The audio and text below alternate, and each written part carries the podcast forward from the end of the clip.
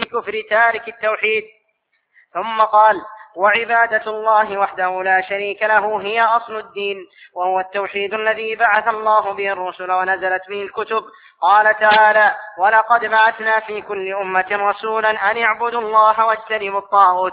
قال تعالى: وما أرسلنا من قبلك من رسول إلا نوحي إليه أنه لا إله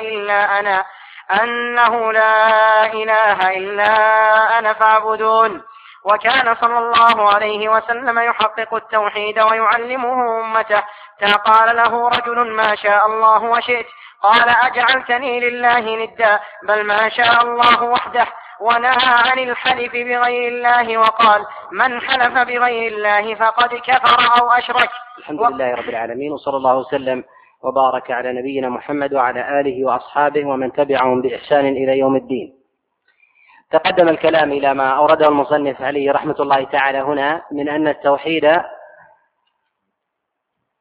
هو الذي اتفقت عليه سائر دعوات الأنبياء عليهم الصلاة والسلام من لدن نوح عليه السلام إلى نبينا محمد صلى الله عليه وسلم، وقد اتفقوا على توحيد الله جل وعلا بعمومه، وما اختلفوا في شيء منه بالجملة.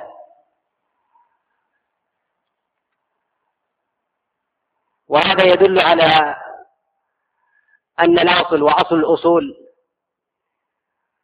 والسبب الذي خلق الله عز وجل لأجل الخلق هو عبادة الله جل وعلا وتوحيده. ولذلك يقول الله سبحانه وتعالى: وما خلقت الجن والإنس إلا ليعبدون. ولذلك سد الشارع جميع الذرائع التي توصل إلى الإشراك بالله سبحانه وتعالى، وإن لم تكن بذاتها شركا بالله سبحانه وتعالى، كالحلف بغير الله، وكقول ما شاء الله وشئت، ولولا الله وفلان.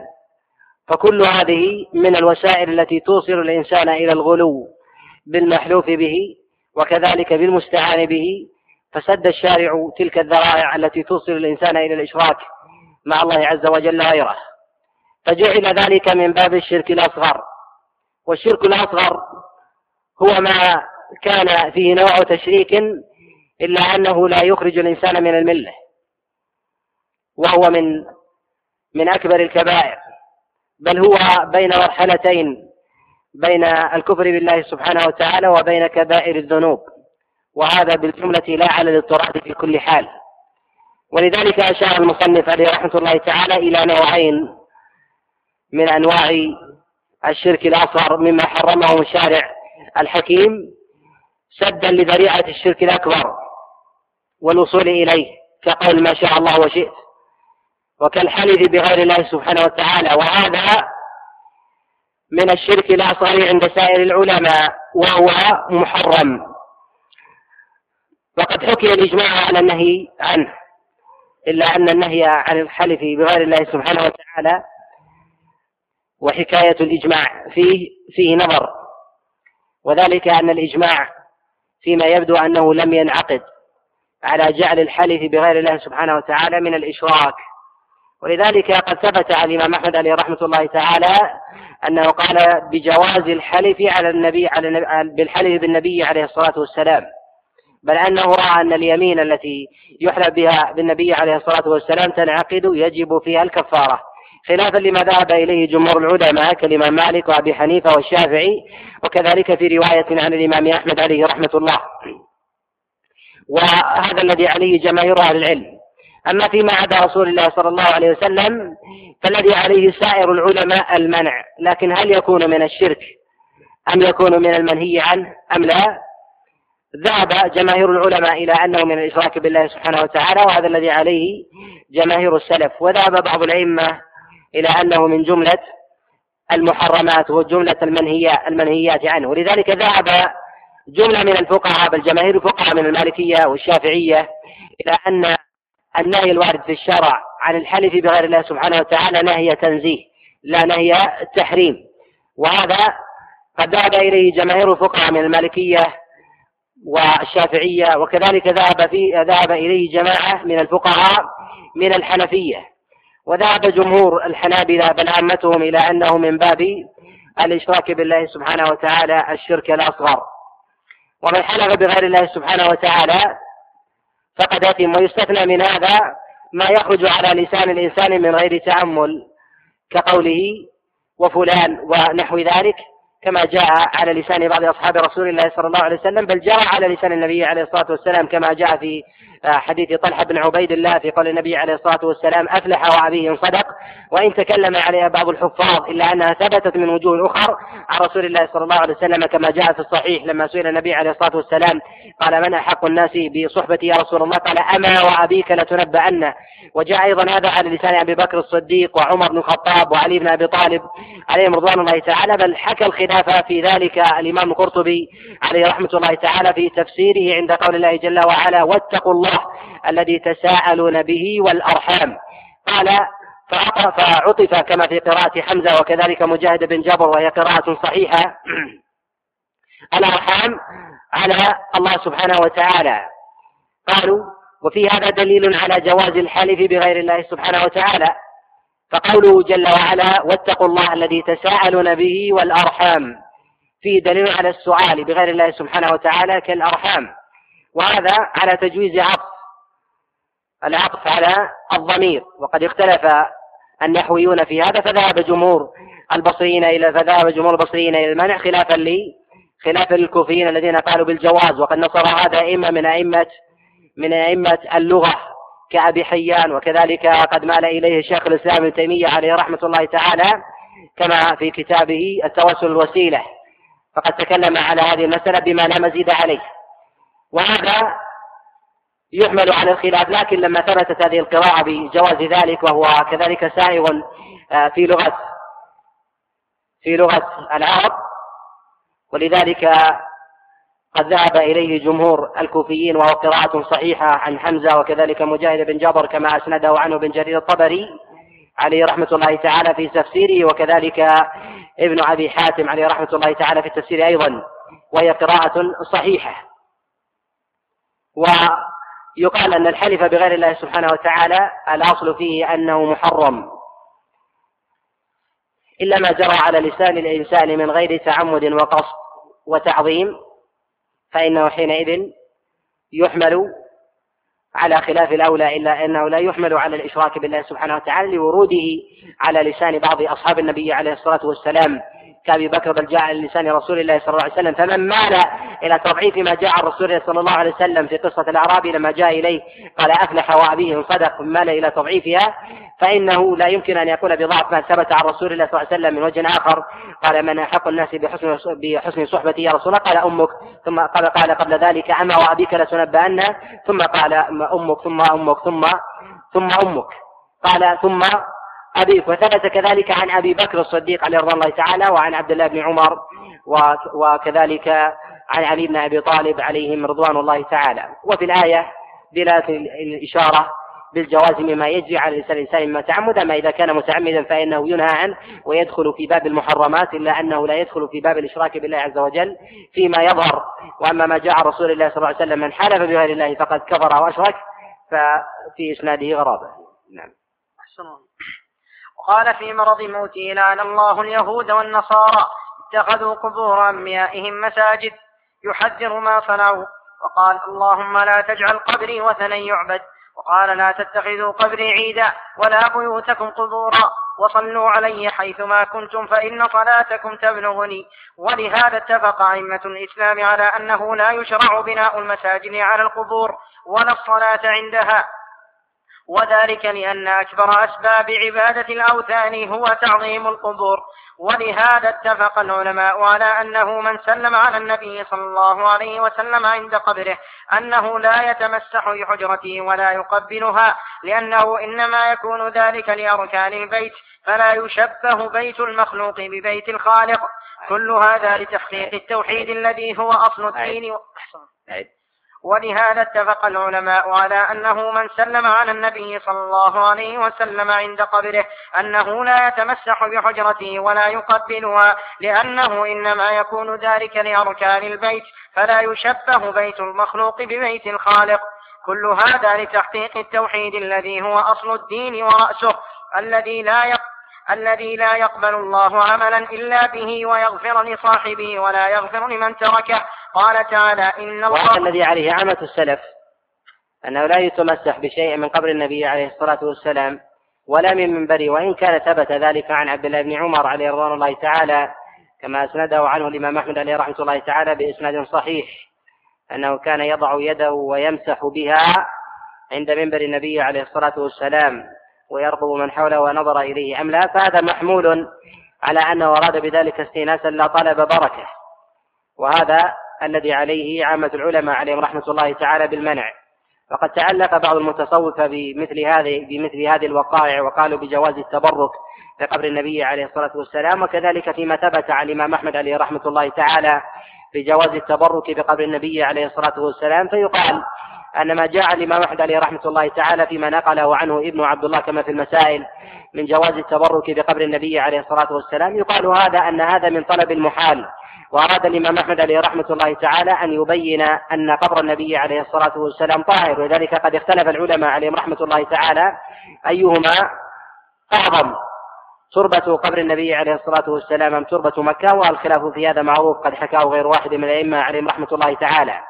فيقال لما تقرر أنه من المحال أن يصل الإنسان إلى قبر النبي عليه الصلاة والسلام بذاته أو جسده، ولذلك قال الإمام أحمد عليه رحمة الله تعالى بجواز ذلك، وفيه بيان بركة جسد النبي عليه الصلاة والسلام وكذلك تربته، ومن المحال أن يصل إليه، فعلق الأمر بالجواز، وحصول المفسدة التي تترتب على ذلك من أمر محظور لا يمكن أن يصل إليه، لأن قبر النبي عليه الصلاة والسلام قد وضعت عليه أسوار أربعة منذ القرون الأولى، فحيل بينه وبين من أراد أن يتعبد به بخلاف ما جاء به الشارع الحكيم.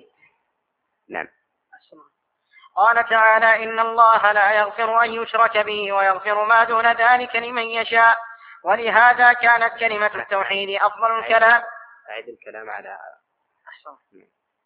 كل هذا لتحقيق، ولهذا اتفق العلماء على أنه من سلب ولهذا اتفق أئمة الإسلام على أنه لا يشرع بناء المساجد على القبور ولا الصلاة عندها، وذلك لأن أكبر أسباب عبادة الأوثان هو تعظيم القبور، ولهذا اتفق العلماء على أنه من سلم على النبي صلى الله عليه وسلم عند قبره أنه لا يتمسح بحجرته ولا يقبلها، لأنه إنما يكون ذلك لأركان البيت، فلا يشبه بيت المخلوق ببيت الخالق.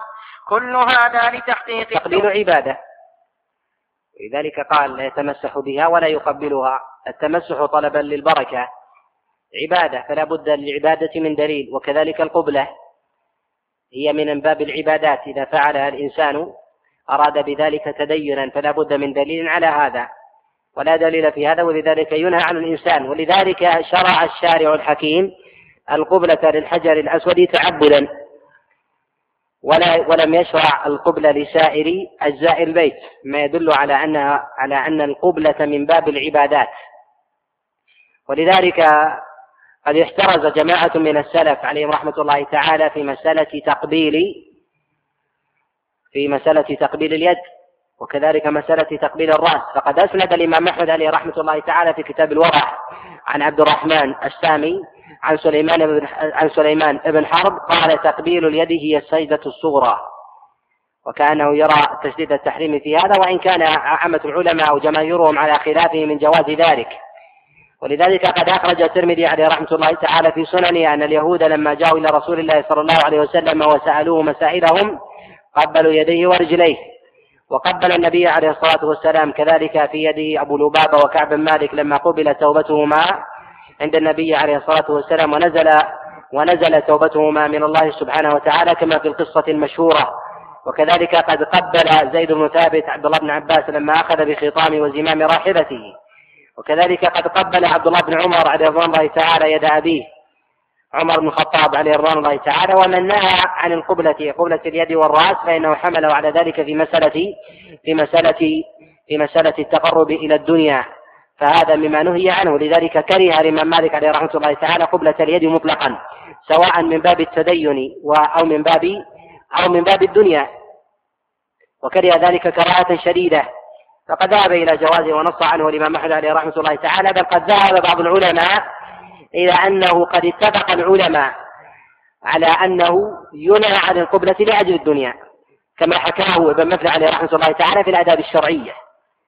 أما تقبيل الرجل فإنه يقال أنه من باب الإسفاف، ولذلك قد ترجم الإمام البخاري عليه رحمه الله تعالى في كتاب الأدب المفرد قال: باب تقبيل الرجل، وأورد فيه جملة من الأحاديث وكلها واهية ولا يصح في هذا شيء. وما أخرجه الترمذي عليه رحمه الله تعالى من أن اليهود قبلوا رجل رسول الله صلى الله عليه وسلم فإنه في إسناد غرابة، ولذلك حكم عليه الترمذي عليه رحمه الله تعالى بالغرابة.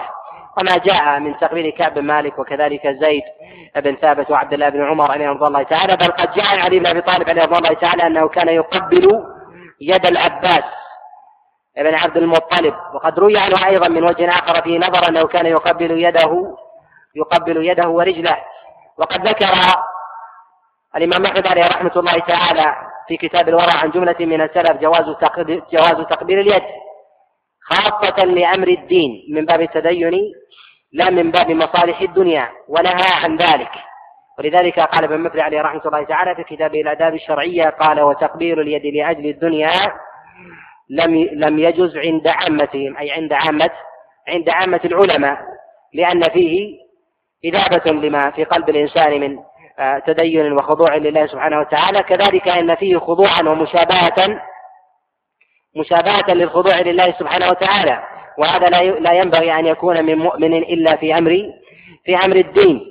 أما إذا كان من أمر الدنيا فإنه ينهى عنه. ولذلك قد نقل ابن مفلح عليه رحمه الله تعالى فقال في كتاب الآداب الشرعية قال: عبد الله بن أحمد: كان الفقهاء والكبراء وبنو هاشم يأتون إلى أبي ويقبلون رأسه ويده، وقد سألت أبي عن تقبيل اليد فقال: بجواز ذلك، أما لأمر الدنيا فلا.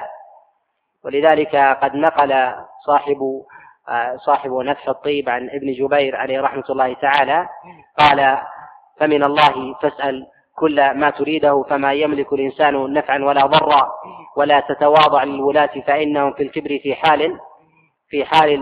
في حال لا تسرهم سرا، وإياك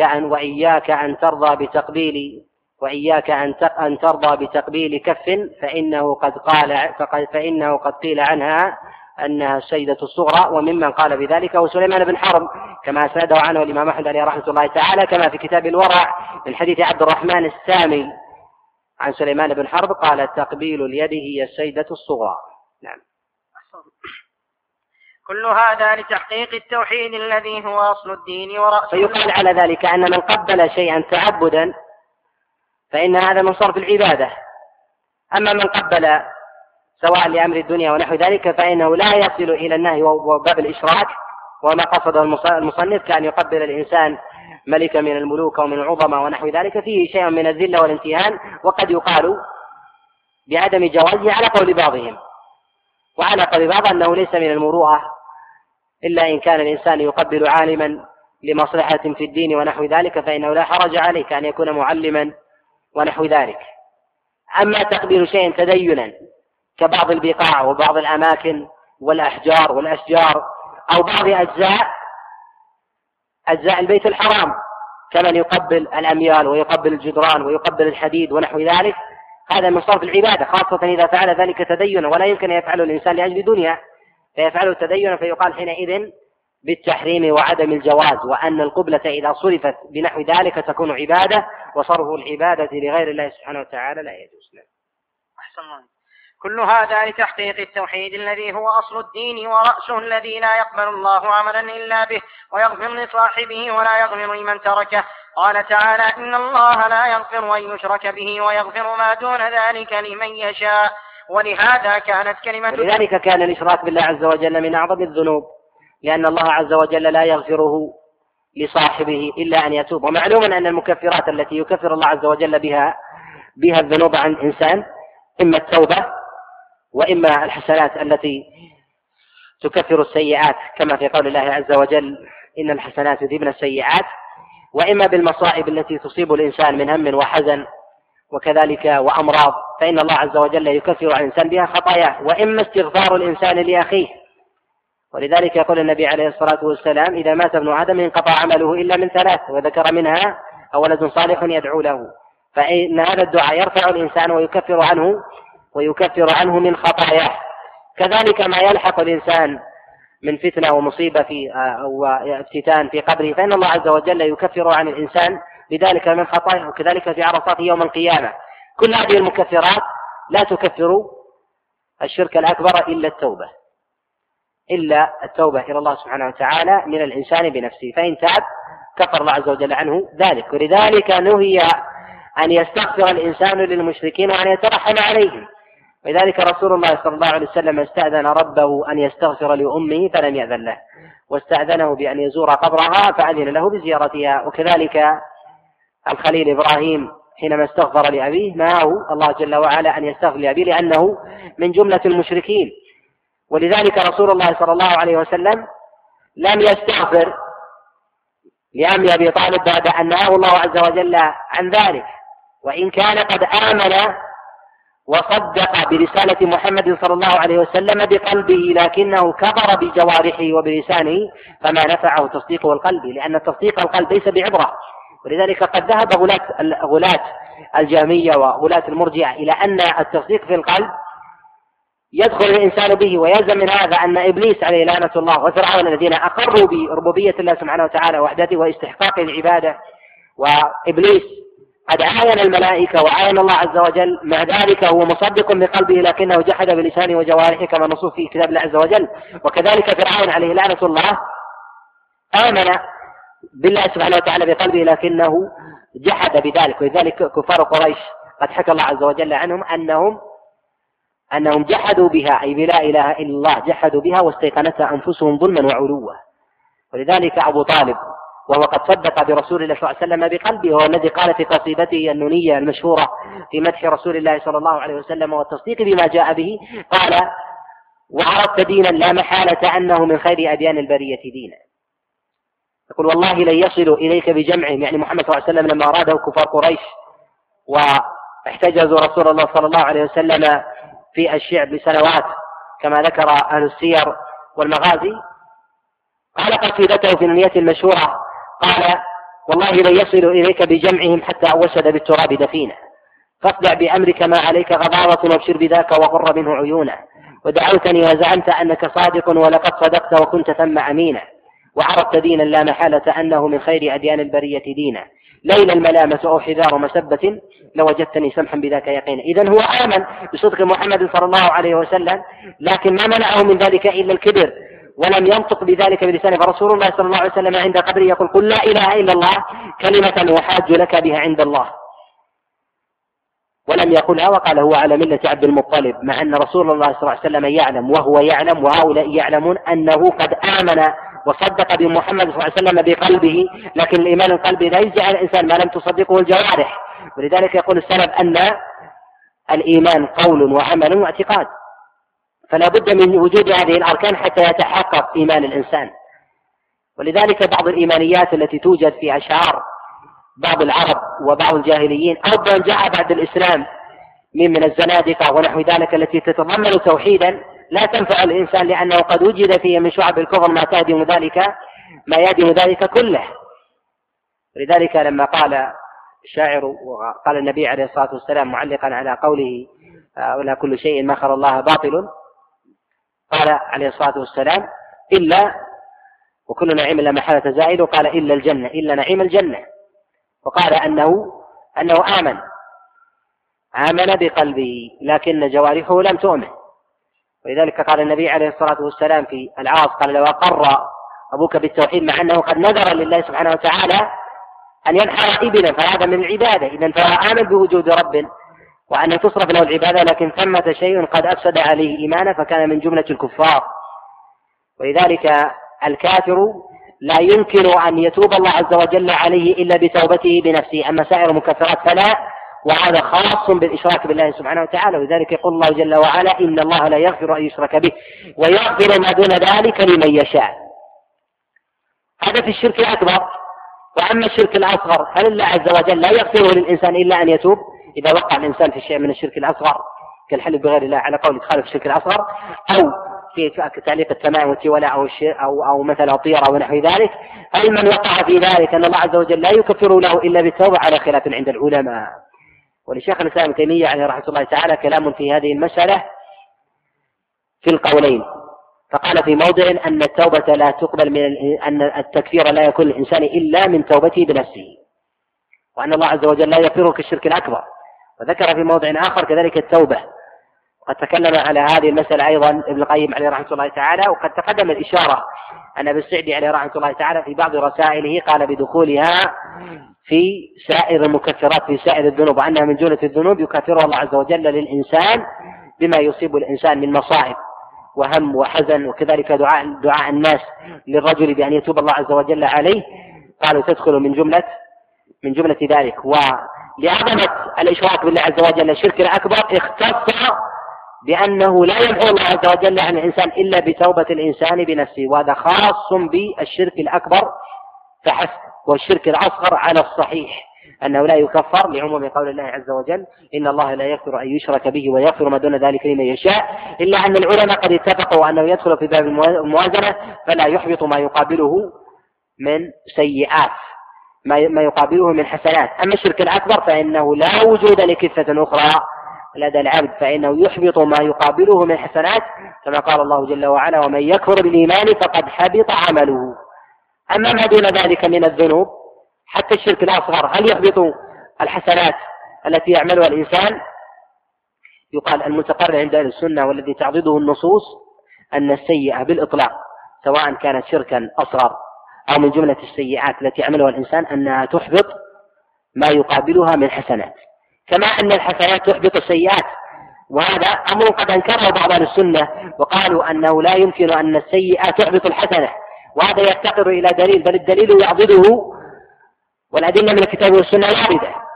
قالوا فالحسنات تحبط السيئات كما قال الله عز وجل وأقم الصلاة طرفي النهار وزلفا من الليل إن الحسنات يذهبن السيئات، أما السيئات تذهب الحسنات فهل ثمة دليل؟ نعم ثمة دليل، فقد روى الإمام أحمد في مسنده وأبو داود في سننه من حديث إسرائيل عن أبي إسحاق عن العالية عن عائشة رضي الله تعالى أنها قالت لأم زيد بن أرقم لما تبايع بالعينة قالت أخبريه أنه قد أبطل جهاده مع رسول الله صلى الله عليه وسلم إلا أن يتوب، وذلك لأنه قد ارتكب كبيرة وتبايع بالعينة وأكله للربا. وكذلك في قول الله سبحانه وتعالى لا تبطلوا صدقاتكم بالمن والأذى، لا تبطلوا صدقاتكم بالمن والأذى. وقال الله سبحانه وتعالى أيضا يا أيها الذين آمنوا لا ترفعوا أصواتكم فوق صوت النبي ولا تجهروا له بالقول كجهر بعضكم لبعض أن تحبط أعمالكم وأنتم لا تشعرون. المخاطب بهذا ليسوا كفرة بل هم أصحاب رسول الله صلى الله عليه وسلم، والمعني بهذا من سيرة أصحاب رسول الله صلى الله عليه وسلم كأبي بكر وعمر، وهذا تحذيرا أن الإنسان إذا رفع صوته عند رسول الله صلى الله عليه وسلم ويدخل في هذا الرفع عند سماع حديثه وعدم الانتباه له، وأن ذلك مما يحبط عمل الإنسان مما لا يشعر. لكن هل السيئة تحبط حسنات الإنسان بالكلية؟ يقال لا تحبط السيئة حسنات الإنسان بالكلية إلا الإشراك بالله عز وجل، هو الذي لا يقابله شيء من الحسنات، كما قال الله عز وجل ومن يكفر بالإيمان فقد حبط عمله، لا وجود لعمل آخر. إذا كفر الله عز وجل عن الإنسان سيئاته فإنه لا يقر بها يوم القيامة عند جماهير السلف، وذهب بعضهم وقال الحسن البصري أن الله عز وجل يقر الإنسان عليها بما تاب عليه بشيء من المكفرات، ولكنه لا يعذب عليها، أي أنها لا تمحى من صحيفته وتبقى، فيقر بها أنك فعلت كذا وكذا في يوم كذا وكذا إقرارا، إلا أن الله عز وجل لا يحاسب عليه. الصحيح أنها تمحى حتى من صحيفته، ولذلك يقول النبي عليه الصلاة والسلام الإسلام يجب ما قبله والهجرة تجب ما قبلها والحج يجب ما قبله. قال عليه الصلاة والسلام من حج ولم يرفث ولم يفسق خرج من ذنوبه كما ولدته أمه، ومن ولدته أمه لا ذنب عليه أصلا فلا يقر، ومعلوم أن الإقرار نوع من العذاب. ولذلك تقول عائشة رضي الله تعالى عن النبي عليه الصلاة والسلام كما في الصحيح قال من نوقش الحساب عذبنا. ولهذا كانت كلمة التوحيد أفضل الكلام وأعظمه، وأعظم آية في القرآن آية الكرسي وهي أفضل الذكر، وقد جاء فيها في حديث عمرو بن شعيب عن أبي عن جده في المسند والسنن أفضل ما قلت أنا والنبيون لا إله إلا الله، والحديث صواب فيه أنه مرسل. نعم. وأعظم آية في القرآن آية الكرسي الله لا إله إلا هو الحي القيوم وقال صلى الله عليه وسلم من كان آخر كلامه لا إله إلا الله دخل الجنة، لأن الأعمال بالخواتيم كما في حديث سهل في البخاري قال إنما الأعمال بالخواتيم، فإذا ختم للإنسان بخير كان من أهل الخير وإن سبق قبل ذلك ما فيه من معاصي وذنوب بل من كفر وزندقة، فإن الإسلام يجيب ما قبله والتوبة كذلك تجب ما قبلها، كما جاء في حديث عبد الله بن عمرو بن العاص في مسلم من حديث يزيد بن أبي حبيب في القصة المشهورة في لما حضرت الوفاة عمرو بن العاص فوضع وجهه على جدار وأخذ يبكي، فقيل له ألم تكن من أصحاب رسول الله صلى الله عليه وسلم كذا وكذا، قال أما إن كنا مع رسول الله صلى الله عليه وسلم وكنا على أحوال ثلاثة، قال فأتيت إلى رسول الله صلى الله عليه وسلم، وخلاصته قال أتيت إلى رسول الله صلى الله عليه وسلم فمددت يدي فقلت يا رسول الله بيعني، ثم قبضتها فقال ما لك يا عمر؟ قال إني أريد أن أشترط، قال تشترط ماذا؟ قال أن يتوب الله علي، قال أما علمت أن التوبة أن الإسلام يجب ما قبله وأن الهجرة تجب ما قبلها وأن الحج يجب ما قبله. والإله هو الذي تألهه القلوب عبادة له واستعانة به ورجاء وخشية وإجلالا، وهذا كله من العبادات، من أعمال القلوب، المحبة والخوف والرجاء كلها من أعمال القلوب لا بد من صرفها لله سبحانه وتعالى، فمن صرف شيئا منها لغير الله كفر بالله سبحانه وتعالى، إلا ما جبل الله عز وجل عليه الناس من الحب الفطري كميل الإنسان إلى قريبه وصديقه وأبيه وأمه وأخته وأخيه وولده من محبة ومودة، فإن هذا أمر فطري، لكنه لا يطغى ويغلب على جانب حب الله سبحانه وتعالى، والعلامة في ذلك تقديم أصول الإسلام على رضا هؤلاء، فإن قدم أصول الإسلام ومعالم التوحيد على رضا هؤلاء فإنه حينئذ يكون قد قدم توحيد الله عز وجل على غيره، وإن قدم حب هؤلاء على شيء من فرائض الإسلام كالتفريط في بعض الواجبات ونحو ذلك ففرط فيها لرضا أبيه أو زوجته أو ابنه ونحو ذلك، فإن هذا قد شاب حبه شائبة، والإنسان يتقلب بين هذه الأعمال التي تتعلق بقلب الإنسان، يتعلق بين الخوف والرجاء، وكذلك محبة الله سبحانه وتعالى باقية في قلب الإنسان، فأيهما يغلب الإنسان؟ الخوف أم الرجاء؟ وفي أي حال؟ النصوص في هذا متوافرة، فينبغي الإنسان أن يكون متوازنا في هذا، ولذلك يقول المطرف قال الخوف والرجاء للإنسان كالجناحين للطائر، فإن عبد الله عز وجل بالخوف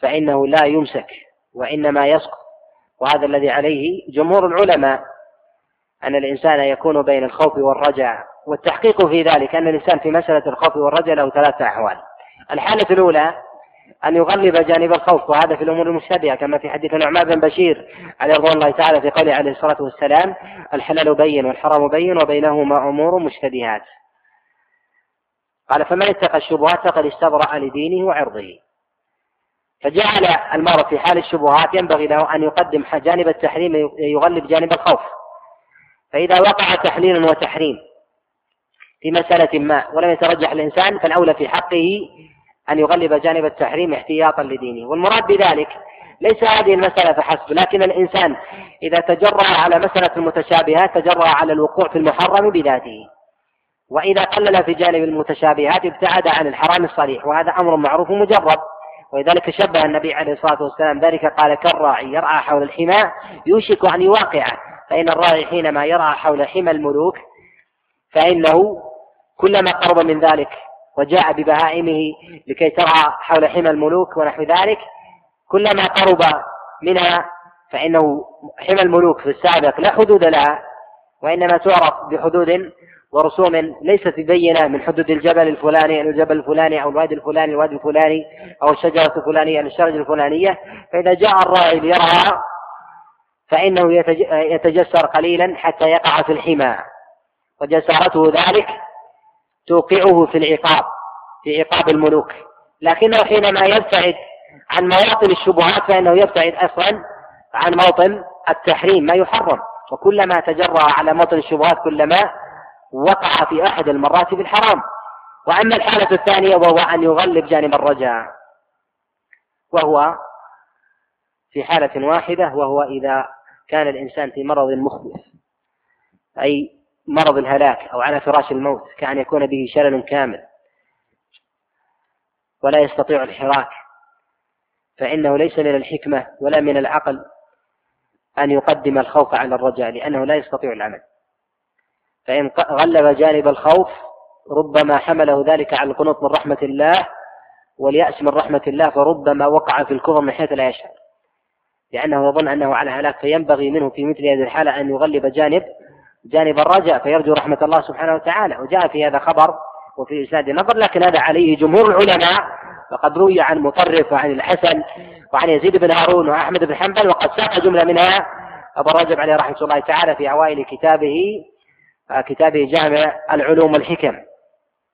والحالة الثالثة هو أن يكون بين الخوف والرجاء فلا يغلب أحدا عن الآخر، وهذا في استقام حياته إذا لم يكن ثمة شبهات ولم يكن ثمة إقعاد عن العمل، فإنه يكون بين الرجاء والخوف. أما المحبة فيجب أن تكون ملازمة للإنسان على حال واحدة، فكلما عظمت محبة الله عز وجل في قلب الإنسان كلما كان ذلك ظاهرا في جوارحه وعلى لسانه.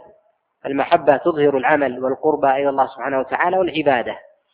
وأما من زعم محبة لله سبحانه وتعالى من غير تقرب إلى الله عز وجل فإن هذا من الكذب.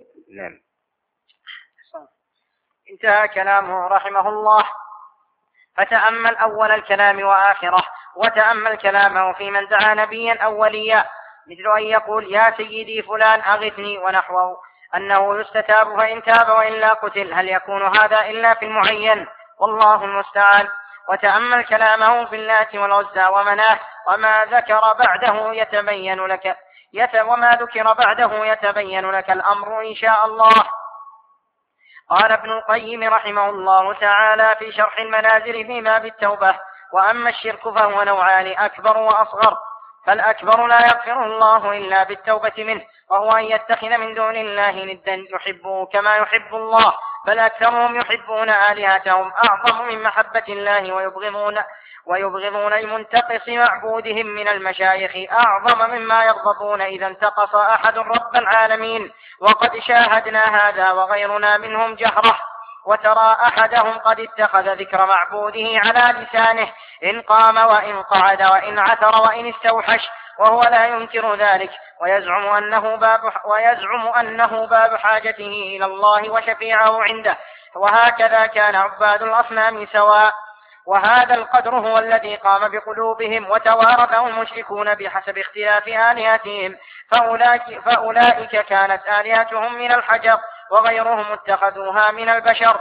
قال تعالى حاكيا عن أسلاف هؤلاء: والذين اتخذوا من دونه أولياء ما نعبدهم إلا ليقربونا إلى الله زلفى. فهذه حال من اتخذ من دون الله وليا يزعم أنه يقربه إلى الله تعالى، وما أعز من يتخلص من هذا، بل ما أعز من لا يعادي من أنكره. والذي قام بقلوب هؤلاء المشركين وسلفهم أن آلهتهم تشفع لهم عند الله، وهذا عين الشرك، وقد أنكر الله عليهم ذلك في كتابه وأبطله، وأخبر أن الشفاعة كلها له. ثم ذكر الشيخ رحمه الله قصما طويلا في تقرير هذا الشرك الأكبر. وآلهتهم لا تغنيهم من الله شيئا، ولذلك قال الله عز وجل: ما أنتم وما تعبدون حسب جهنم، فكلهم يكركبون في نار جهنم، وعلى رأسهم إبليس عليه لعنة الله على منبر من نار يخطب في أهل النار. ولذلك المعبودين وإن كانوا جمادات يوضعون في النار ليس لتعذيبهم ولا ذنب لهم ممن يكون من أحجار ونحو ذلك، إلا أن الله عز وجل يعلم سبحانه وتعالى أنهم لا يتأذون بذلك العذاب لأنهم من جملة الجمادات، لكن إمعان بالتبصير لهؤلاء أن معبوديهم من أشجار وأحجار معهم في نار جهنم يشاهدونهم لكي لا يقع في قلوبهم شيء من التعلق أنهم قد نجوا أو قد أخطأوا في عبادتهم أو تصرفهم أو لم يعبدوهم حق العبادة، بل أنهم يشاهدون معبوديهم في نار جهنم، وهذا لا يشمل كل المعبودين، فقد يعبد من دون الله سبحانه وتعالى بعض الصالحين من الأئمة ونحو ذلك الذين لم يرضوا بتلك العبادة، فهؤلاء ليسوا من أهل النار إن كانوا هؤلاء موحدين وماتوا على توحيدهم وعبدوا من دون الله سبحانه وتعالى من غير رضا، فهؤلاء من أهل الجنة وهم مستثنون، والأصالة المراد بذلك من عبد من دون الله عز وجل وهو رب، ويدخل في هذا الوثنيون الذين يعبدون أولياءهم من دون الله سبحانه وتعالى وهم أحياء، ولا زالت الوثنية حتى في عصرنا هذا يسجد للأحياء ويعبدون من دون الله سبحانه وتعالى، وكذلك ممن يسجد للأحجار والأشجار من دون الله عز وجل، كل هؤلاء في نار جهنم العابدون والمعبودون. ولكن تأمل قوله وما أعز من يتخلص من هذا، بل ما أعز من لا يعادي من أنكره، يتبين لك بطلان الشبهات التي أدلى بها الملحد، وزعم أن كلام الشيخ في الفصل الثاني يدل عليها، وسيأتي تقريره إن شاء الله تعالى. وذكر في آخر هذا الفصل، أعني الفصل الأول في الشرك الأكبر، الآية التي في سورة 7 قل ادعوا الذين زعمتم من دون الله إلى قوله إلا لمن أذن له، وتكلم عليها ثم قال والقرآن مملوء من أمثالها، ولكن أكثر الناس لا يشعر بدخول الواقع تحته ويظنه في قوم قد خلوا ولم يعقبوا وارثا، وهذا هو الذي يحول بين القلب وبين فهم القرآن، كما قال عمر بن الخطاب رضي الله عنه إنما تنقض عرى الإسلام عروة إذا نشأ في الإسلام من لا يعرف الجاهلية. وهذا لأنه هذا لا أعلم مسند عن عمر بن الخطاب عليه رضوان الله تعالى، وقد بحثت عنه طويلا منذ سنوات ولم أقف على إسناده. قد نقله ابن رجب عليه رحمة الله تعالى، وكذلك قد نقله الشيخ الإسلام ابن تيمية، وعنهم قد نقل المصنف عليه رحمة الله تعالى في مواضع من رسائله، ومعناه حقيق بذلك كذلك، فإن الإنسان إذا لم يعرف الباطل فإنه لا يفهم الحق على وجهه، ولذلك الحق والشيء يعرف بأمرين، أولا ببيانه وبيان ضده، ولذلك المصنف عليه رحمة الله تعالى من منهجه في كثير من مصنفاته أنه يعتني ببيان الأشياء والمسالك ببيان ضدها، فهو مثلا في كتابه التوحيد سمى كتابه التوحيد، لكن جل أبوابه الشرك، من الشرك كذا، من الشرك كذا، الشرك الأكبر ونحو ذلك، وأما ما يتعلق بالتوحيد بذات شيء قليل، فكأنه أراد أن يعرف التوحيد ببيان ضده، فمن عرف الضلال عرف الخير. ولذلك يقول حذيفة بن اليمان عليه رضوان الله تعالى كان الناس يسألون رسول الله صلى الله عليه وسلم عن الخير، وكنت أسأله عن الشر مخافة أن يدركني، لأنه إن نجا من الشر وقع في الخير، لأن الأصل في الأشياء أنها موطن خير، إلا ما دل الدليل على أنه شر، فإن الشر هو الذي مستثنى، فكل ما في الدنيا هو خير ويستثنى الشر، فحينئذ إذا تبصر الإنسان بموطن الشر والضلال ومعرفة طرق الغواية فإن ما عداه هو طرق الهداية. ولذلك جعل الله عز وجل في الأصل مما في هذه الدنيا من متاع ولذاتها وكذلك المسالك أنها من باب الخير ومما أباحه الله سبحانه وتعالى. أما في أمور التعبد لله عز وجل فالأصل في العبادة الوقف، وهو اتباع الدليل، لكنه في داخل هذا الدليل بيان لمسالك الخير ومسالك الشر، مواطن الابتداع ومواطن الاتباع، فكلما كان الإنسان بصيرا بمواطن الابتداع كلما علم ضمن مواطن الاتباع. ولذلك صنف جملة من الأئمة عليهم رحمة الله تعالى في البدع، كتاب البدع والنهي عنها لابن وضاح وعدي شامة والطرطوشي وغيرها من المصنفات في هذا الباب. نعم.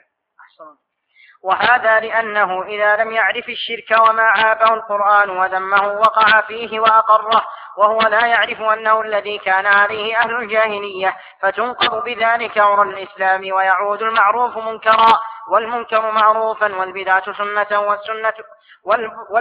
سنة والسنة بدعة، ويكفر الرجل بمحض الإيمان وتجريد التوحيد ويبدع بتجريد متابعة الرسول صلى الله عليه وسلم ومفارقة الأهواء والبدع. ومن قاعدة عند السلف أنه لا يلزم من الوقوع بالكفر إطلاق الكفر على الإنسان، ولا يلزم من الوقوع في البدعة أن يطلق على الشخص أنه مبتدع، فثمة شروط وثمة موانع فلا بد من توفرها. إذا وقع الإنسان في الكفر لا يلزم من ذلك أن يطلق عليه أنه كافر، فلا بد من النظر إلى الأحوال بحسب الضوابط التي تقدم ذكرها فيما سبق. كذلك الوقوع في البدعة لا يلزم من الوقوع في البدعة أن يطلق على الإنسان مبتدع، فربما قد كان له تعويل في ذلك وكانت هذه من البدع التي تراها لكنه له رأي فيها ونحو ذلك، إما لرأي من السلف ونحو ذلك. فكلما كان الإنسان صاحب اتباع وله سلف في قوله من أئمة الإسلام كلما خرج من دائرة الابتداع إلى دائرة الاتباع.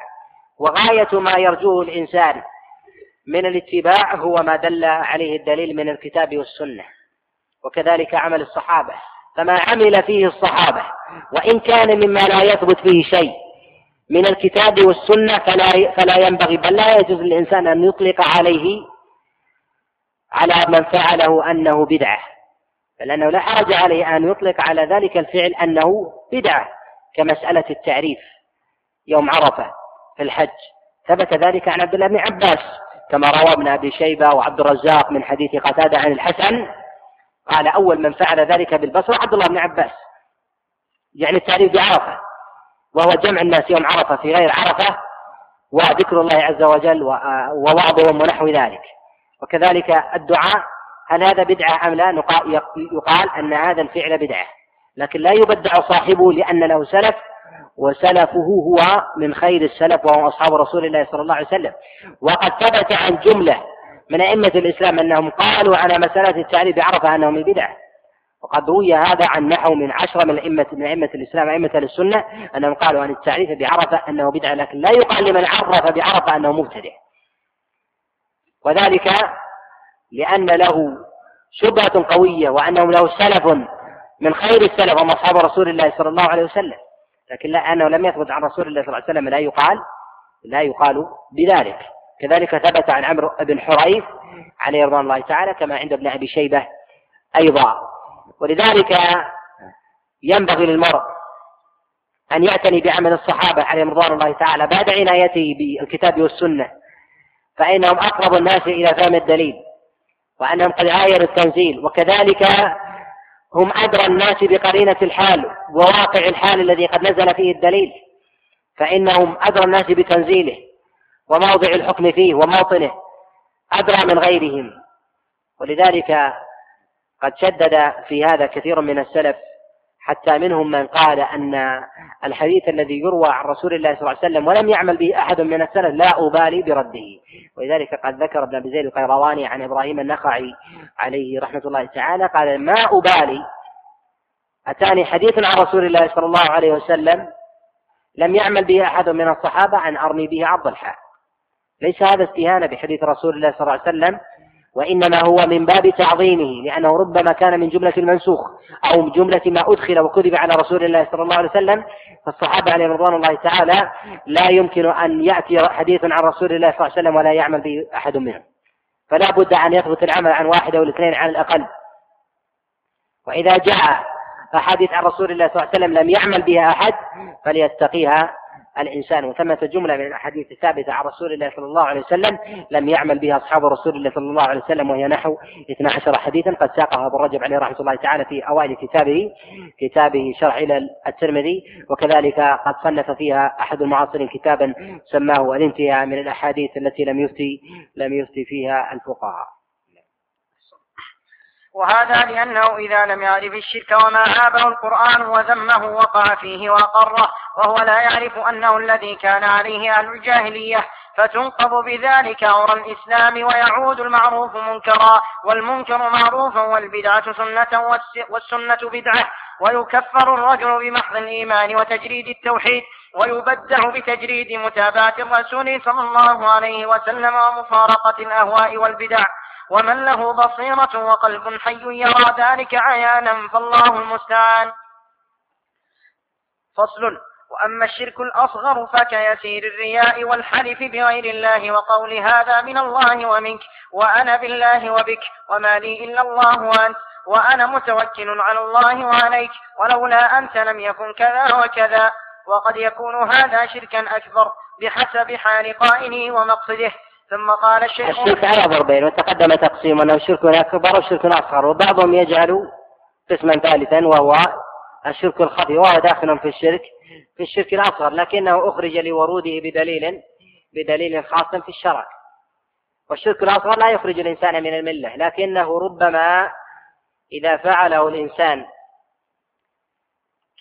مع تعظيم وقارنه بتعظيم في القلب كتعظيم الله عز وجل ربما خرج من الإسلام. لكن يقال أن مثل هذا لا حاجة لذكره عند سياق الشرك الأصغر، لأن الكلام على اللفظ هنا، لأننا لو قلنا أن الإنسان لو حلف بغير الله أو قال ما شاء الله فلان ولولا الله فلان وأراد بذلك تعظيما ومساواة لفعله بفعل الله عز وجل وحقه في قلبه، لقلنا أنه بمجرد وقوع هذا الشيء بقلب الإنسان لو لم يتلفظ به كفر بالله سبحانه وتعالى وخروج من الملة.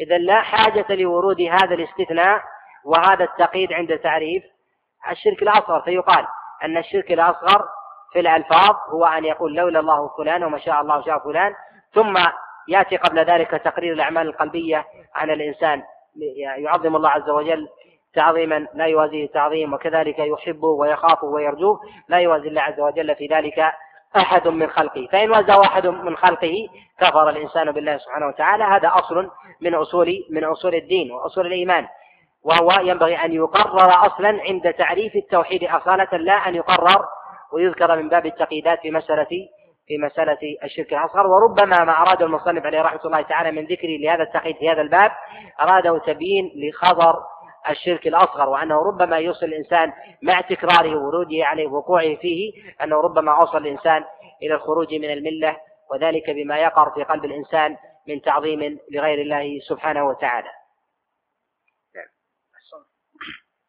ثم قال الشيخ رحمه الله تعالى بعد ذكر الشرك الأكبر والأصغر: ومن أنواع هذا الشرك السجود للشيخ. ومن أنواع الشرك الأصغر يقع منه الرياء، ولذلك قسمه العلماء عليهم رحمة الله تعالى على 3 أقسام: شرك في الأقوال، وشرك في الأفعال، وشرك في النيات.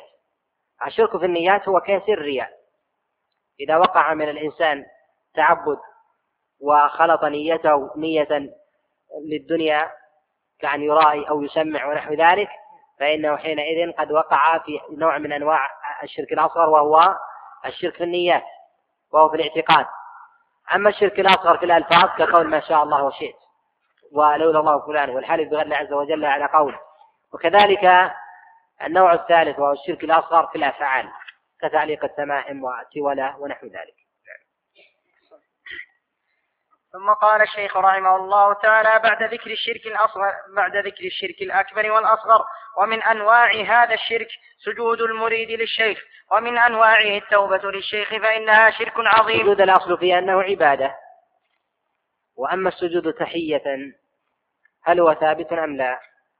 جاء في حديث معاذ بن جبل وإسناده منقطع، وقد عله بالانقطاع الإمام الدارقطني عليه رحمة الله تعالى. إذن فلا يصح إثبات أن السجود تحية، لكن يقال لو وجد عند شعب من الشعوب أن السجود تحية وجد في عرفهم هل يكفرون أم لا؟ فيسجدون لبعض ولعظمائهم وكبرائهم ونحو ذلك ويريدون بذلك تحية، كما يريد أحدنا تحية إذا ألوى بيده لمار أو سلم عليه ونحو ذلك، أو سلم برأسه أو بإشارته وأراد بذلك تحية. فإذا وجد عند بعض الشعوب التحية بالسجود هل يقال بكفرهم؟ يقال أنه لا يقال بكفرهم إلا بعد تنبيههم أن السجود لا يكون تحية بل عبادة محضة، فإن فعلوا ذلك بعد ذلك كفروا بالله سبحانه وتعالى،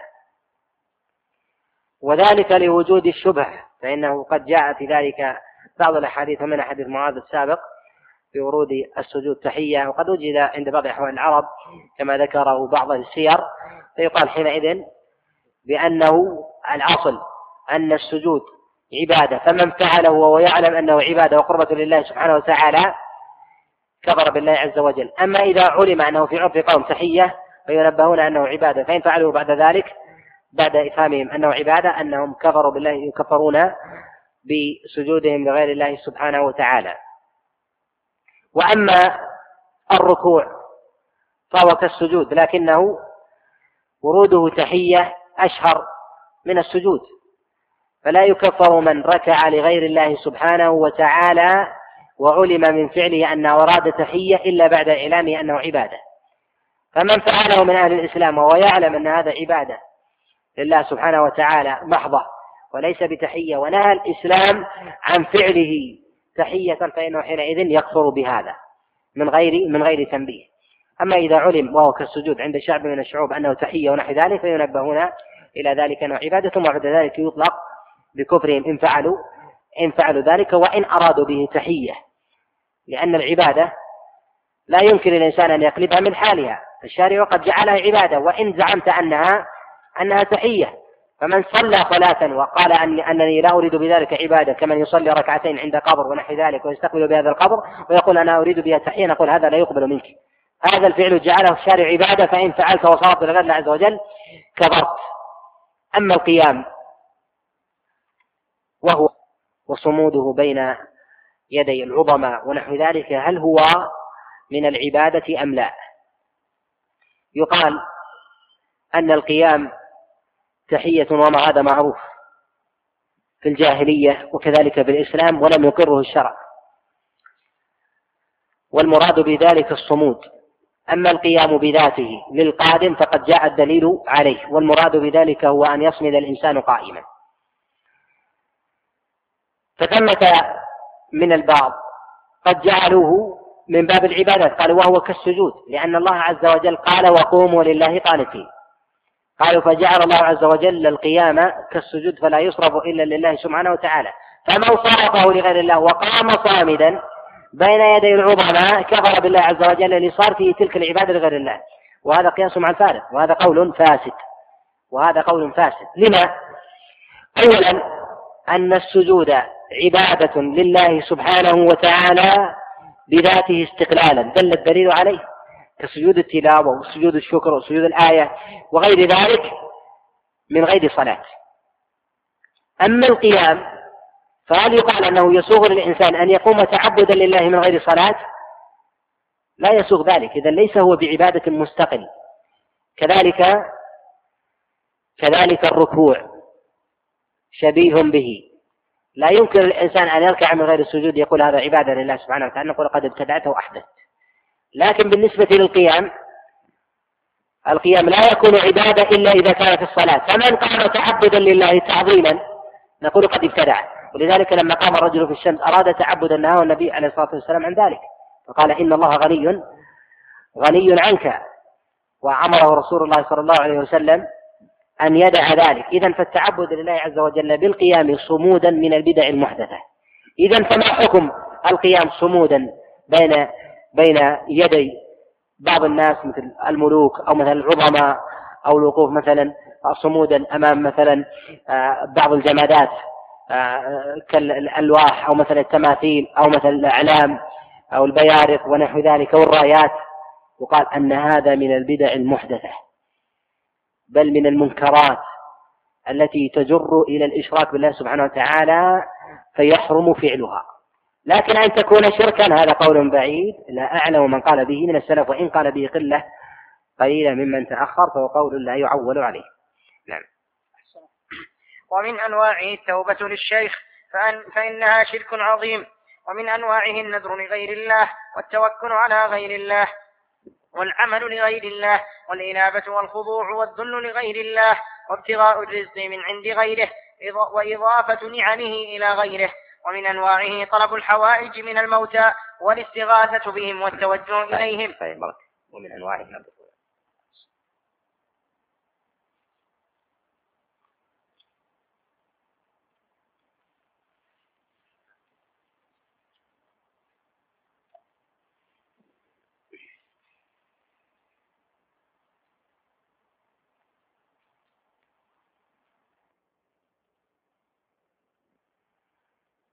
أقوله هنا سائل، يقول هذا سائل من البث من ألمانيا، يقول إليك هل إعلان حديث عمر في دعاء الاستفتاح له وجه؟ لا، قد أعل بالانقطاع، والصواب أنه انقطاعه مقتضر، الحديث في مسلم وله حكم الوصل.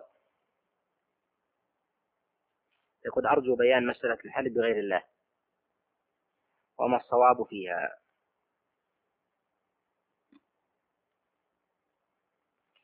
الحلف بغير الله من المحرمات وسيري تعمد وقصد، كما جاء على لسان النبي عليه الصلاة والسلام ولسان أصحابه عليهم رضوان الله تعالى في قولهم أما وأبيك أو أفلح وأبيه ونحو ذلك. يقال ما يرد على لسان الإنسان من غير قصد ونحو ذلك، أما أن يتعمده الإنسان لقصده يحمل عليه قراءة الجر العطف على الضمير في قوله عز وجل واتقوا الله الذي تساءلون به والأرحام، وهذا له وجه وهو قراءة صحيحة عن حمزة ومجاهد ابن جبر عليهم رضوان الله تعالى، وكذلك له شواهد حتى بالعربية في العطف على الضمير، وإن منع منه جماعة من النحويين.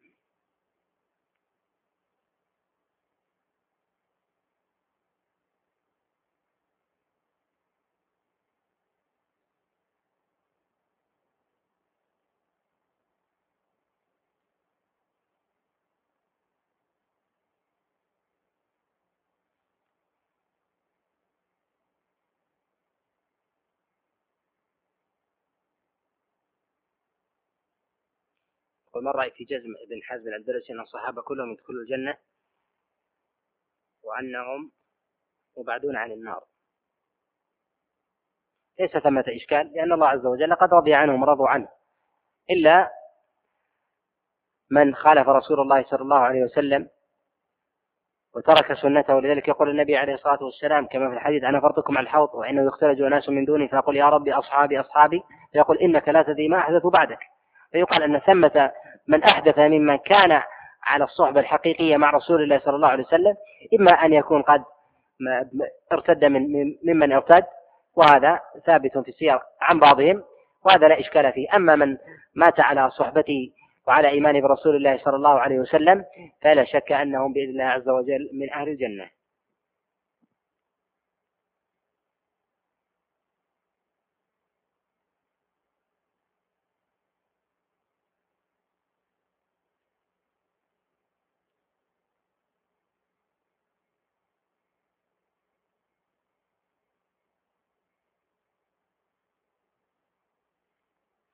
ونص بعض أهل العلم على أنه لو سلمنا بصحة وأبيه لا تحمل على القسم، بل على الألفاظ التي جاء ظاهر كالقسم ولا يراد بها إلا تأكيد الجملة المرتبطة بها، ونحو هذا قوله عليه الصلاة والسلام لعمري. أما رابط هذا بقراءة حمزة والأرحام فقد رفع ذلك الإشكال بعدة أوجه، منها ما حكاه بحيان في البحر المحيط على أنه على تقدير وقطع الأرحام. هذا التقدير فيه نظر، وهو مسألة هذا التقدير أولا لا أعلم من قدر به من السلف، وهذا الوجه وسائغ حتى في لغة العرب، ولذلك يقول الشاعر فلما قربت تحذفنا وتشتمنا فاذهب فما أنت فما بك والأيام من عجبي. فالعطف على الضمير جائز في لغة العرب، وهذا على قول جمهور الكوفيين، وإن قال في ذلك جمهور البصريين، وذهب إلى جواز ذلك وأبو حيان أيضا نفسه في كتاب البحر المحيط، وأيد هذا النص أو هذا التوجيه الشيخ الإسلام ابن تيمية عليه رحمة الله تعالى في كتابه التوسل والوسيلة. فيقال أن مثل هذا التقدير في شيء من التكلف، وحينئذ لا يسلم لنا نص، خاصة أنه قد جاء النبي عليه الصلاة والسلام في حديث آخر في قوله أما وأبيك لتنبهن، وكذلك جاء على لسان أبي بكر الصديق عليه رضوان الله تعالى، وجاء على لسان جماعة من أصحاب رسول الله صلى الله عليه وسلم.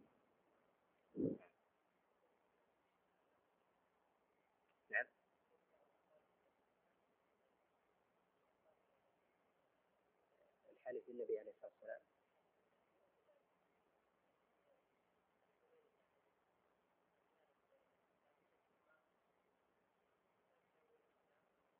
كان في أول الإسلام جائزة،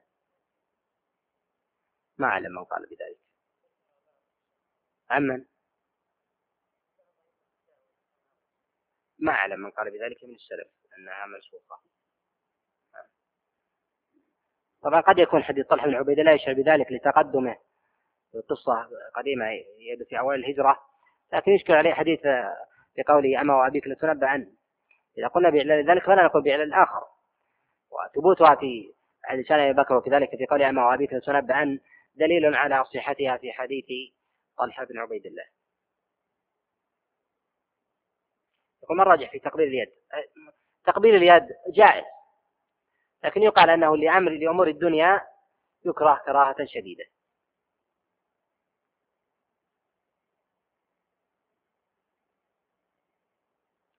يقول سائل من كندا يقول قرأت لكم ما مفاده أن دخول المسجد مقدما الرجل اليمنى لا دليل عليه، فنعمل بالدليل العام كما جاء في حديث عائشة.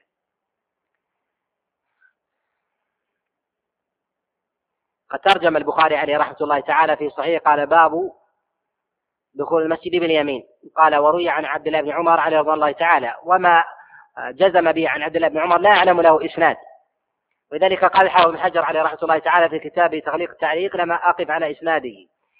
وأما العمدة في ذلك فهو ما رواه الحاكم عليه رحمة الله تعالى في مستدركه من حديث الشداد بن سعيد، وقد تفرد به، ولذلك قال الإمام البيهقي عليه رحمة الله تعالى لما أخرجه في سننه قال تفرد به وليس بثقة. وحديث أنس بن مالك عليه رضي الله تعالى قال من السنة إذا دخل المسجد أن يبتدئ باليمين، وهذا هو العمدة ولا يصح. وفي الابتداء قول التعبد بدخول المسجد باليمين يعني في النفس من شيء حقيقة، ودخوله في حديث عائشة عليه رضي الله تعالى كان يعجبه التيمم في تنعله وترجله ولباسه وشأنه كله. يقال المراد في شأن العبد بذاته، لكن ليس الإنسان أن يتعبد في أمور العبادة باليمين. يعني فمثلا رمي الجمار فهل يقال أن الإنسان السنة أن يتعبد بيمينه؟ نقال هذه عبادة فتخصيصها باليمين هنا بحاجة إلى دليل. لكن في الأخذ والعطاء والحمل ونحو ذلك أو لباس الثياب مما هو من شأن الإنسان السنة فيه التيامن، ولذلك قالت عائشة رضي الله تعالى وفي شأنه كله. هذا ما أراه وفوق كل ذي علم عليم.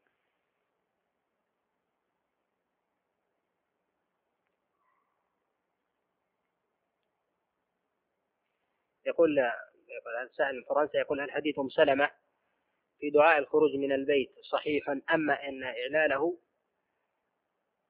بعدم سماع مجاهد من أم سلمة، لا أعلم لوجود مجاهد أصلا في هذا الحديث. الحديث عنده قد أخرجه النسائي بن السني وأحمد من حديث عمرو بن شرحيل الشعبي عن أمي سلمة عليه رضي الله تعالى، ولم يسمع منه كما حكاه علي بن المديني عليه رحمة الله تعالى في كتاب العلل، فقال لم يسمع منه، وأثبت السماع الحاكم عليه رحمة الله تعالى في مستدركه.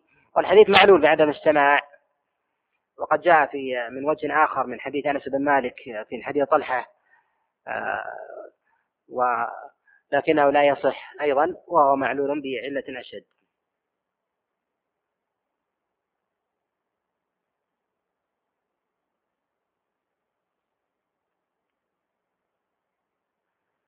ما حكم تقبيل المصحف؟ قد ثبت عن بعض الصحابة فلا حرج في ذلك.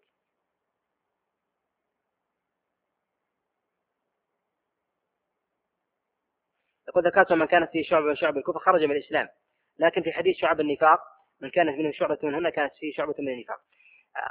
نحن نتكلم عن شعب الكفر الأكبر، وينبغي التنبه لهذا يا إخوة. الكفر الأكبر إذا وجدت شعبة من شعبه كفر الإنسان، لا نتكلم على النفاق الأصغر أو الكفر الأصغر أو الشرك الأصغر.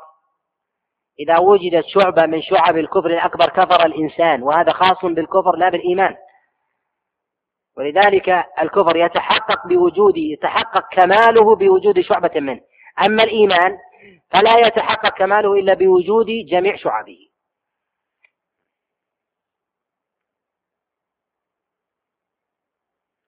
قل هل والد النبي عليه الصلاة والسلام في النار؟ نعم، الحديث هذا في الصحيح وثابت، خلافا لما ذهب إلى خلاف ذلك كالسيوطي عليه رحمة الله تعالى، وصنف في ذلك رسالة في أن والد النبي عليه الصلاة والسلام في الجنة، وهذا فيه تكلف. ورقة بن نوفل من مات على الإسلام، إذا التعامل برسول الله صلى الله عليه وسلم وهو ممن بقي من أهل الكتاب مما لم يحرف. يقول: هل يجوز سب النبي عليه الصلاة والسلام لمصلحة دنيوية كقصة الصحابي التي ذكرتها؟ بحسب المصلحة. إذا كان الإنسان قد أكره إلى ذلك ويفقد ماله وأهله، الصحابي عليه رضي الله تعالى ذهب إلى مكة ليخرج أهله فربما قتلوا وربما أوذوا، فاستأذن رسول الله صلى الله عليه وسلم قبل ذلك فسب رسول الله صلى الله عليه وسلم في مكة، والحديث المسند وإسناده صحيح. يقال في مثل هذا: إذا كان الإنسان في بلد كفر وبين ظهران الكفار وخشية على أهله وماله، لا حرج على ذلك أن يصرح بالكفر بلسانه وقلبه مطمئن بالإيمان. أما الإنسان إذا كان على متاع دنيا يكفر بالله عز وجل كأموال أو رواتب أو متاع دنيا أو مراكب ونحو ذلك، فإن هذا لا يعذر به الإنسان ويكفر بفعله ذلك.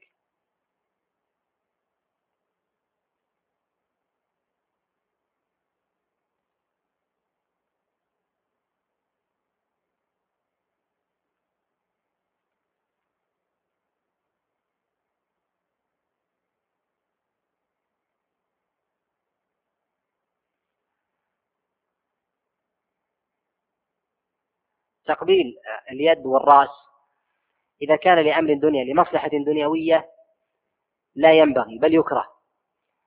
أما لمقصد ديني كتقبيل الوالدين هذا من البر لهما، تقبيل كبار السن من احترام وتوقير الكبير، لأنك لا ترجو منه مصلحة في دنياك. أما تقبيل العظماء وأصحاب الأموال والتجار والوجهة ونحو ذلك وتقبيل هذا فيه من امتثال، وهذا اللي يقال بأنه منهي عنه نهي كراهة.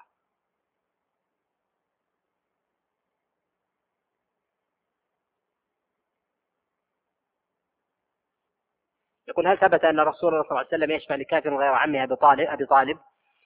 جاء في البخاري، والحديث ليس على شرط البخاري، في شفاعة النبي عليه الصلاة والسلام لأبي لهب، أن رسول الله صلى الله عليه وسلم قال: يسقى يوم القيامة بقدر هذه، وأشار إلى ما كان في أسفل إبهامه من أشباب الحفرة الصغيرة، أنه يسقى بقدرها، وذلك لأنه قد أعتق في الجاهلية مرضعة النبي عليه الصلاة والسلام، والحديث قد تكلم عليه ابن القيم عليه رحمة الله تعالى في الزاد.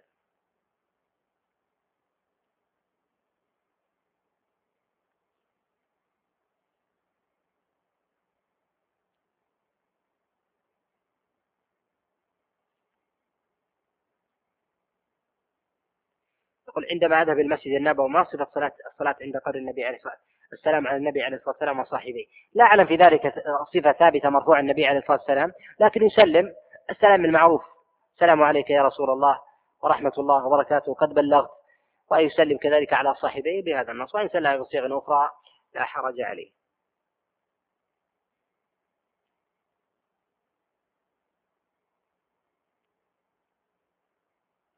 يقول: هناك أحد الدعاة يستهزئ بالعلماء الذين يذهبون بعدم جواز التمسح بقبر النبي عليه الصلاة والسلام، ويقول أنه بأن الجواز زيارة السيدة زينب.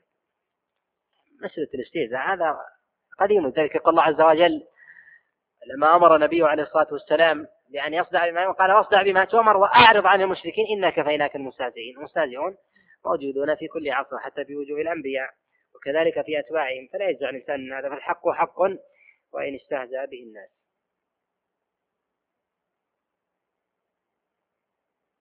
وما التعريف الشرعي للزنديق؟ الزنديق هو الملحد، يدخل في هذا الملحد ويدخل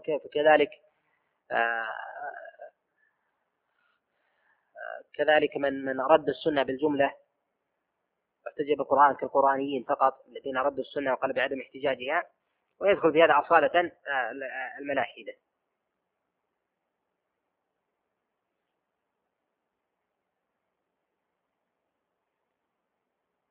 لا يشفع لأحد من أهل الدنيا بجنة ولا بنار، وإنما يقال يرجى أنه من أهل الجنة.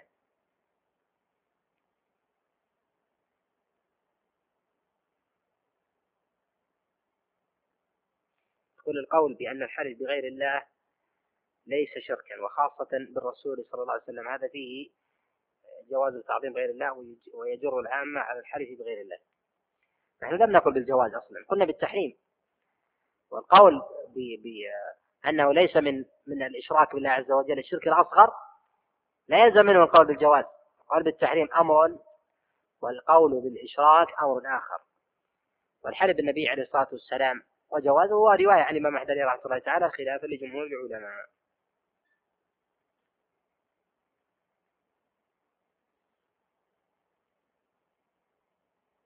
وما حكم الدعاء بالإله للمشركين والكفار؟ إذا كان المشركون والكفار لم يظهروا العداوة ويقاتلوا على الإسلام فيدعى لهم بالهداية، كما قال النبي عليه الصلاة والسلام: اللهم اهد ذوي السماوات بهم. أما إذا أظهر العداوة والخصومة للمسلمين والحرب كذلك المسلمين فإنه يدعى عليهم بالعلاج. يقول: ما حكم أن يرفع يديه ويدعو بعد الصلاة ثم يمسح بيديه؟ لم يثبت في المسح شيء، أما رفع اليدين من غير دوام لا بأس بذلك، كما مداوم في خلاف السنة.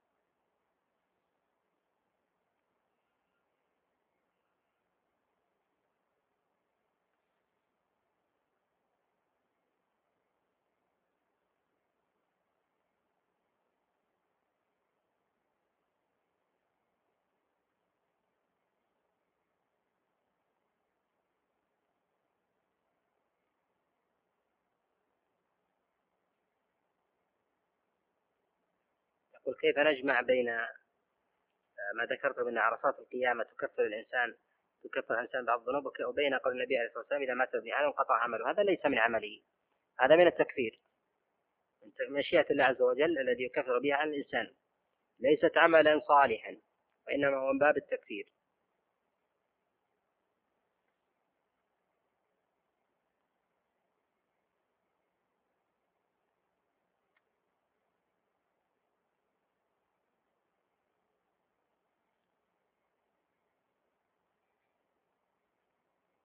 وما حكم الدعاء القنوت بعد الرفع من الركوع في الوتر؟ لم يثبت عن رسول الله صلى الله عليه وسلم أنه قنت في الوتر مطلقا، لم يثبت عنه مطلقا، وما جاء في حديث في السنن: اللهم اهدني فيمن هديت أن يدعو في وتره علمه ذلك، فلفظ الوتر فيه شاذ.